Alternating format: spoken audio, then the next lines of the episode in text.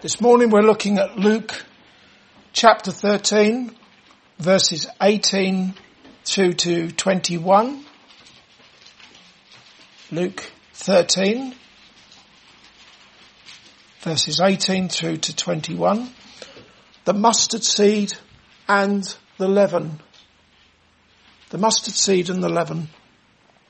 By way of introduction, let me remind you, last Sunday we considered the Lord Jesus Christ teaching in a synagogue where there was a woman who had been bent double with a spirit of infirmity for 18 years. It's a long time, isn't it?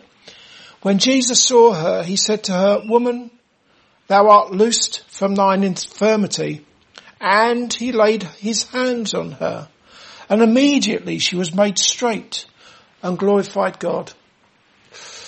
However, not everyone approved of what Jesus did. The ruler of the synagogue responded with indignation. He was angry because Jesus had healed on the Sabbath day. Jesus then answered by calling him a hypocrite and by pointing out that compassion is even shown to animals on a Sabbath day. And in Luke chapter 13 verse 16, Jesus said, and ought not this woman, being a daughter of Abraham, whom Satan have bound, lo, these 18 years be loosed from this bond on the Sabbath day. What ought to have been celebrated, that poor woman being delivered from bondage by Satan, produced opposite effects, different effects within that place of worship. Those were, who were opposed to Jesus, his enemies, they were ashamed. Jesus, having no doubt shamed them when he called the ruler of, a, of the synagogue a hypocrite. And those who opposed him were every bit as hypocritical as the ruler of the synagogue. But on the other hand, others rejoiced for all the glorious things that were done by the Lord Jesus Christ. So there you have it. There was a mixed response to Jesus back then. And when you think about it, nothing has changed, has it? Even on, the, on this island, there's a mixed response to the glorious works, the wondrous works of the Lord Jesus Christ. There are those who oppose Jesus, but also by the grace of God. There are those who rejoice for all the glorious things that have been done by Jesus, in particular his victory over sin, Satan and death at the cross and his triumphal resurrection from the dead. People do rejoice. Those who know Jesus and the, the power of his resurrection and the fellowship of his sufferings. People who are made conformable unto the death of Jesus having been crucified with Christ, having been raised up to newness of life in Jesus. They know his wonderful works and they rejoice. Do you not, dear Christian, rejoice in your great God and Saviour, Jesus Christ? Straight after Jesus delivered that woman from the spirit of affliction, he gave some very encouraging assurances about the certainty of the expansion of the kingdom of God. And that is what we shall be looking at this morning. And we'll be looking at it in the form of two short parables. One is about a grain of mustard seed and the other one is about leaven, which is yeast. That's what leaven is, yeast. So let's have a look at our passage. It's Luke chapter 13. I'm going to read from verse 18.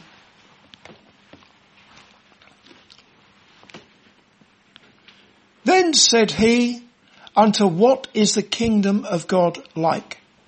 And whereunto shall I resemble it?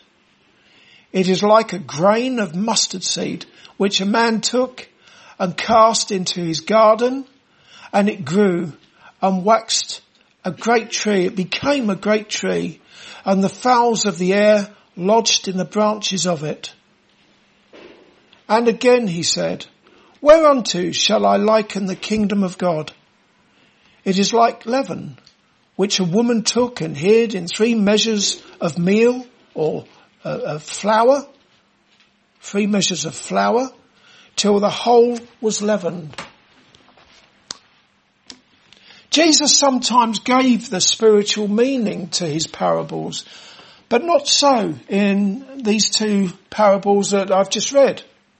As such, you'd have to wonder what that mixed bag of people in the synagogue understood concerning the kingdom of God being likened to a tiny mustard seed that becomes a great tree.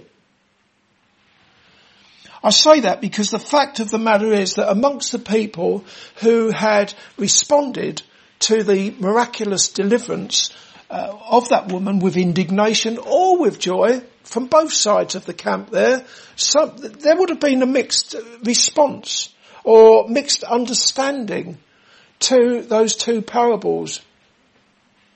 Whether they opposed Jesus or whether they, they, they worshipped him.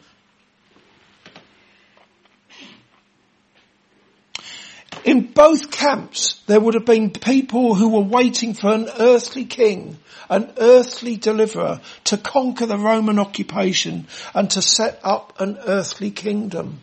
For example, in John chapter 6, after Jesus had miraculously fed over 5,000 people by multiplying just five loaves of bread and two small fishes, we're told in verse 15 of John chapter 6 that when Jesus therefore perceived that they would come and take him by force to make him a king, he departed again into a mountain himself alone. Now these are people that just had their tummies fed by all that bread and fish that had been multiplied. They'd seen the miracle. They followed Jesus and they tried to make him a king. The fact that they tried to take Jesus by force sounds to me like they weren't even looking to God to set up an earthly kingdom and restore their former glory. They would do it themselves. They would make Jesus a king themselves. Even the disciples in the early days imagined Jesus to be an earthly king. After his resurrection from the dead, according to Acts chapter 1 and verse 6, they asked of him saying, Lord, will thou at this time restore again the kingdom to Israel? However, as Jesus had already said to the Roman governor, Pontius Pilate, my kingdom is not of this world. Since no spiritual explanation is given by Jesus to the two parables that we're going to consider this morning concerning the kingdom of God, we'll proceed as if, uh, as we're guided by the Holy Spirit and we'll proceed with the help of other Bible passages, such as the parable of the sower in Luke chapter 8, uh, which I read a few minutes ago. Also a few verses from the Old Testament book of Ezekiel. We won't be flicking all over the place in the Bible, but I will be referring to those two passages. One in Luke chapter 8 and then a passage in the book of Ezekiel. First of all, the grain of mustard seed. Let's have a look again at our verses reading Luke chapter 13 verse 18. Then said he, unto what is the kingdom of God like? And whereunto shall I resemble it? It is like a grain of mustard seed, which a man took and cast into his garden. And it grew and waxed a great tree, and the fowls of the air lodged in the branches of it. The grain of mustard seed that is sown into the world by the Son of Man sees tremendous growth, so much so that it becomes a great tree. As for the fowls of the air or the birds of the air, some of the commentators see them as representing evil, representing the devil, because in the parable of the sower that I read earlier, The fowls that came down and devoured the seed that was sown at the roadside are said by Jesus to be the devil catching away the word of the kingdom. That is where Jesus gives the explanation of the parable of the sower. The birds coming, swooping down, taking away the seed, that represents, or that's a picture of the devil taking away the word that is sown into hearts. However, in the parable of the mustard seed that is before us now, the fowls are not said to, de- to be devouring seed. The mustard seed has become a great tree and the fowls of the air are making their nests in it. They're not eating it up. They're making their nests in it. Surely the great tree can be seen as a place of refuge for the fowls of the air. Surely that tree depicts a place of refuge and rest for God's people. The Bible commentator John Gill says the following about the fowl of the air in the mustard tree. Not Satan and his principalities and powers, which devour the seed sown by the wayside, nor the angels of heaven, but rather they are the saints such to whom the gospel is come in power and who have the grace of God wrought in their hearts, who are partakers of the heavenly calling. These come where the gospel is preached and where gracious souls are met together, even in the several gospel churches where they not only come and go, but where they lodge, abide and continue under the shadow of the gospel and gospel ordinances and that with great delight and pleasure, singing songs of praise to God for his electing and redeeming love and for calling grace and for all spiritual blessings and gospel privileges. Also, there are a couple of verses in the Old Testament book of Ezekiel which are very similar. Before we even look at them, let me just remind, uh, this always reminds me years ago when I was living in India, one evening, I can't actually remember if I was feeling homesick or if I was just at peace and content with my lot as a child of God, but I was sitting outside on my own, sitting outside the school in the beautiful grounds uh, where we were in India. It was silent. But then I heard rustling in the tree. There was a big tree in front of me and I looked up at the tree and I couldn't see anything. It was dark, but I heard the rustling in the tree. And it just made me think, this is a picture of the kingdom of Christ. And all those birds, they're taking refuge in that tree. And I'm in Christ. I'm in Him. I belong to Him. He's my Saviour. He's my fortress my everything. I've kind of given it away, I guess, but let me just um, turn your attention. You don't have to turn to it unless you want to. It's Ezekiel chapter 17. These are the verses that came to mind when I was sitting on my own uh, outside the school ground, in the school grounds rather, in India. Ezekiel chapter 17, verse 22.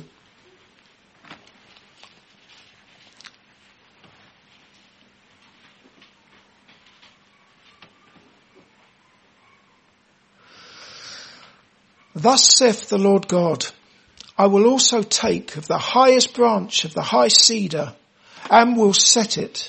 I will crop off the top of his young twigs a tender one and will plant it upon a high mountain an eminent. In the mountain of the height of Israel will I plant it and it shall bring forth boughs and bear fruit and be a goodly cedar and under it shall dwell all fowl of every wing, in the shadow of the branches thereof shall they dwell. That also connects, I think, very well with uh, uh, Isaiah chapter 53, uh, talking about Jesus, the prophecy of Jesus. He's a root out of dry ground, according to Isaiah. Anyway, concerning these verses from Ezekiel chapter 17 verse 22 and 23, let me tell you what Gill says. Uh, about that. He says that the fowl of every wing are converted sinners of all sorts and of all nations, Jews and Gentiles, compared to birds because they, because weak, defenseless and timorous, exposed to danger and wonderfully delivered are subject to wander and go astray and for their chirping and warbling notes. Now these may be said to dwell under the shadow of the branches of this goodly cedar. Christ and his church, that is under the ministration of the word and ordinances, which is a very delightful and refreshing shadow, a very safe and fruitful one. If, as seems reasonable to assume, the fowls of the air, the birds of the air that make their nest in the mustard tree, coming back to our passage in Luke 13, if if the fowls in, the, in that mustard tree are not all the same, they're all, not all sparrows or blackbirds or whatever, and, the, and they are fowl of every wing, similar to that in Ezekiel chapter 17, then what our verses are pointing us to is the one true church before the throne of God in eternal blessedness as witnessed by the apostle John who said in Revelation chapter 7 verses 9 and 10 and this is, what a vision this was. Can you listen and imagine it? John says, I beheld and lo, a great multitude which no man could number of all nations and kindreds and people and tongues stood before the throne and before the lamb clothed with white robes and palms in their hands and cried with a loud voice saying salvation to our God which sitteth upon the throne and unto the lamb. How wonderful that is you know, uh, we can't really begin to imagine what heaven will be like, but we do get a glimpse of it here. John gives us a glimpse. The Word of God gives us a glimpse in the words I've just read to you. And we can see what it won't be. It's not like this world, is it? Nothing like this world. It's a place where God is worshipped by the redeemed. And to think that very soon after Jesus ascended to heavenly glory, having been delivered by God to the cross for all he came to save, and having been raised again for their justification, the apostle Peter stood up in the midst of the disciples and spoke to them. And there numbered how many at the beginning? The very beginning in Acts chapter 1, uh, when Peter stood up and spoke to the disciples, 120 of them. That's not a big number. Let's not kid ourselves that that's a lot of people. It's not.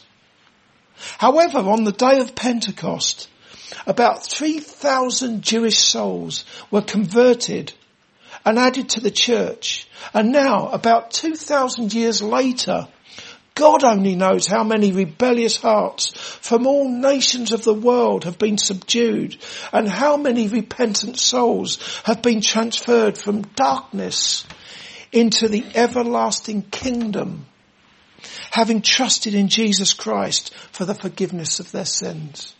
It's anybody's guess, isn't it?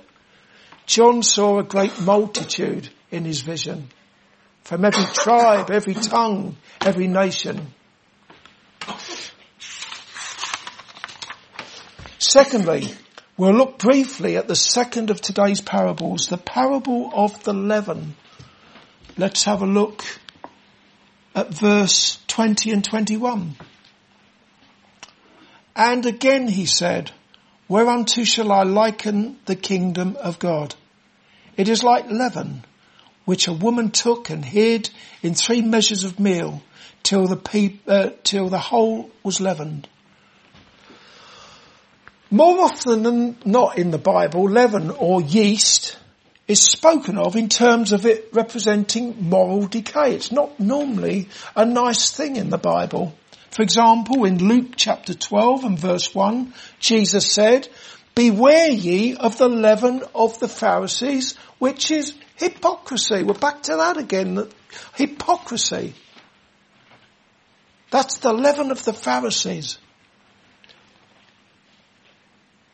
The leaven referred to their doctrines, which were the traditions of men and were given a higher place than God's law. More and more of this man-made tradition was being added all the time.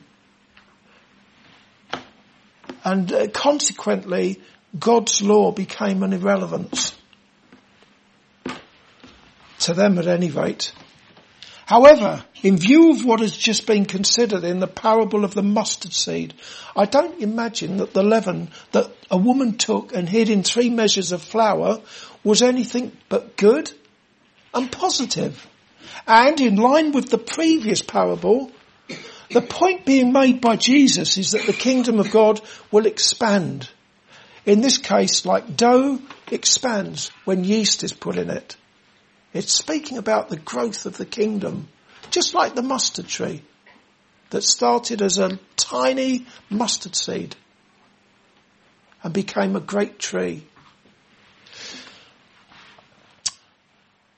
Finally, in Colossians chapter 1 verses 12 through to 14, the apostle Paul said, giving thanks unto the Father which have made us meet to be partakers of the inheritance of the saints in light, who have delivered us from the power of darkness and have translated us unto the kingdom of his dear son, in whom we have redemption through his blood, even the forgiveness of sins.